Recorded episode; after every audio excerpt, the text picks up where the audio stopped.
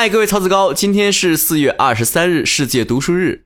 在去年这个时候呢，我举办过一次活动，在我的微信公众账号主播曹晨上，送给了一位曹子高一本书，是来自于卡勒德·胡塞尼的《追风筝的人》。今年的世界读书日呢，我们同样会带来一期特别的节目，来为大家选读一段《追风筝的人》当中非常经典的片段。这本书讲述的是十二岁的阿富汗富家少爷阿米尔和仆人哈桑情同手足。然后在一场风筝比赛之后呢，发生了一件非常悲惨不堪的事情。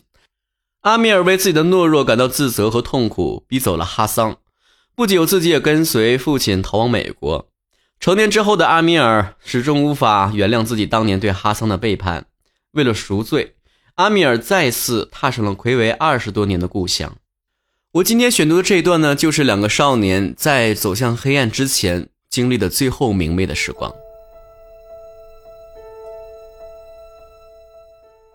空中已经挂着至少二十多只风筝，如同纸质的鲨鱼巡游搜猎食物。不到一个钟头，这个数字翻了一番。红色的、蓝色的、黄色的风筝在苍穹来回飞舞，熠熠生辉。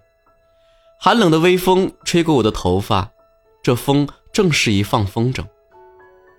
哈桑在我身旁帮忙拿着卷轴，手掌已经被线割得鲜血淋漓。顷刻间，割线开始了。第一批被挫败的风筝断了线，回旋着跌落下来。它们像流星那样划过苍天，拖着闪亮的尾巴，散落在附近的街区，给追风筝的人带来奖赏。我能听得见那些追风筝的人高声叫嚷，奔过大街小巷。有人扯开喉咙报告说，有两条街上爆发了冲突。我偷眼望向爸爸。看见他和拉仙汉坐在一起，寻思他眼下在想些什么？他在为我加油吗？还是希望我的失败带给他愉悦？放风筝就是这样的，思绪随着风筝高低起伏。风筝纷纷坠下，而我的仍在翱翔。我仍在放着风筝，双眼不时瞟向爸爸，紧紧盯着他的羊毛衫。我坚持了这么久，他是不是很吃惊？你的眼睛没有看着天上，你坚持不了多久了。我将视线收回空中，有一只红色的风筝正在飞近。我发现它的时间恰到好处。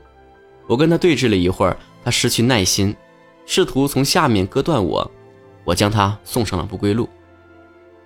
街头巷尾满是凯旋而归的追风筝者，他们高举追到的战利品，拿着它们在亲朋好友面前炫耀。但他们统统知道，最好的还没出现，最大的奖项还在飞翔。我割断了一只带有白色尾巴的黄风筝，代价是食指又多了一道伤口，血液汩汩流入我的掌心。我让哈桑拿着线把血吸干，在牛仔裤上擦擦手指。我杀入前二十名，我知道巡回赛到这个阶段会持续一段时间。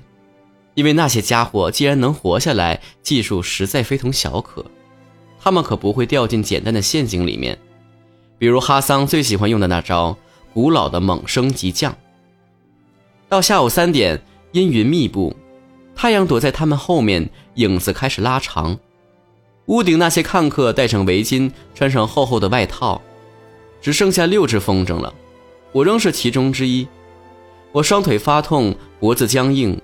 但看到风筝一只只掉落，心里的希望一点点增大，就像堆在墙上的雪花那样，一次一片的积累。我的眼光转向了一只蓝风筝，在过去那个钟头里面，它大开杀戒。他干掉了几只？我问。我数过了，十一只。哈桑说：“你知道放风筝的人是谁吗？”哈桑啪嗒一下舌头，扬起下巴，那是哈桑的招牌动作，表示他不知道。蓝风筝割断了一只紫色的大家伙，转了两大圈，隔了十分钟，他又干掉两只。追风筝的人蜂拥而上，追逐他们去了。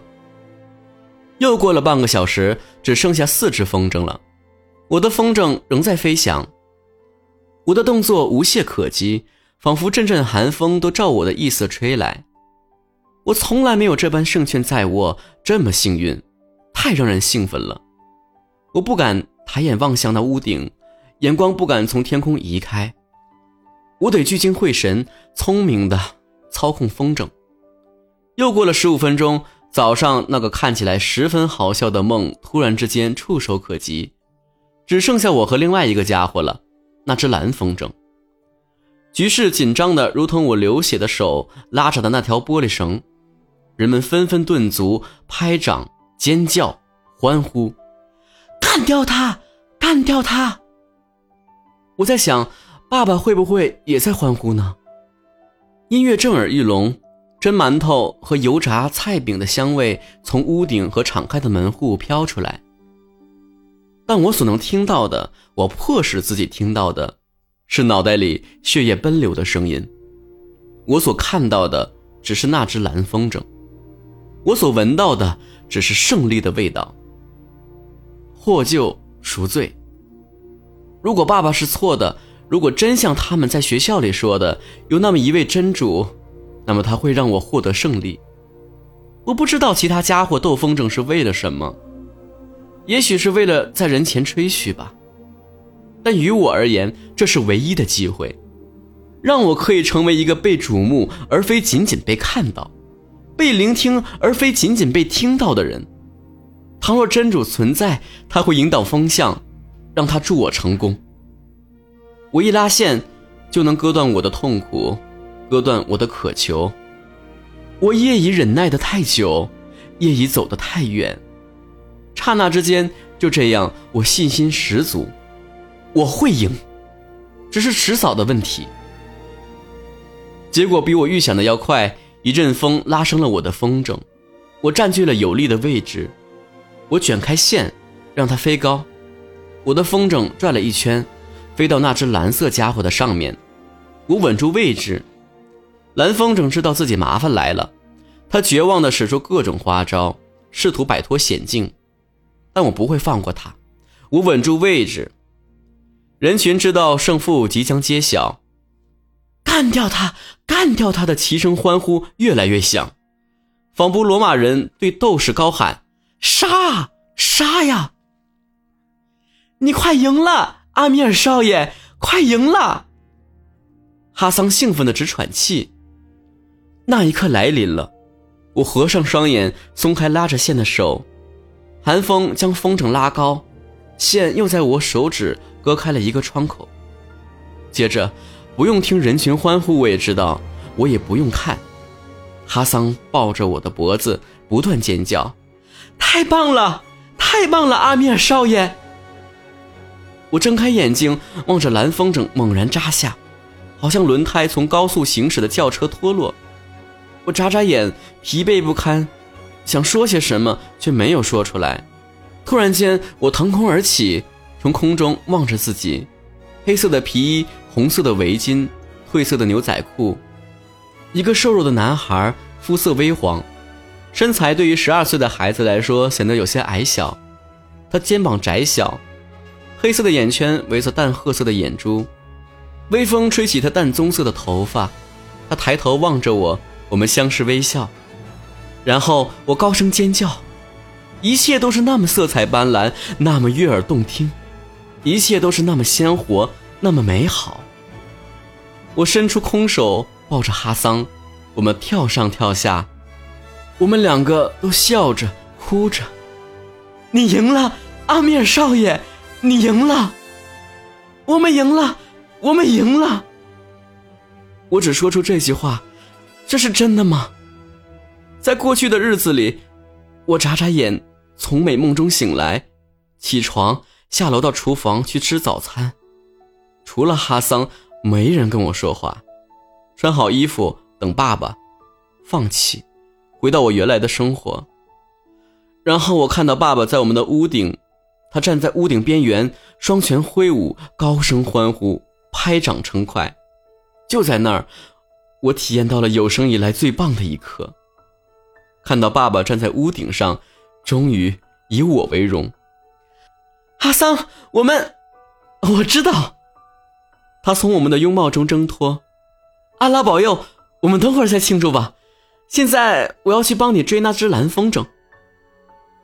他放下卷轴，撒腿就跑。他穿的那件绿色长袍的后褶边拖在雪地上。哈桑，把他带回来！我大喊。他的橡胶靴子踢起阵阵雪花，已经飞奔到街道的拐角处。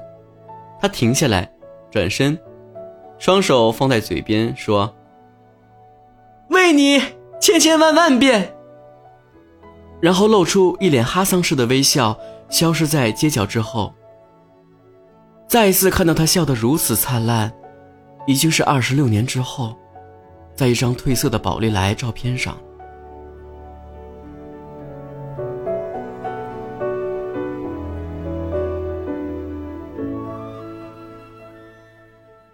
这本书呢，被大家最熟知的一句台词，就是刚才我们最后一段里面提到的“为你千千万万遍”。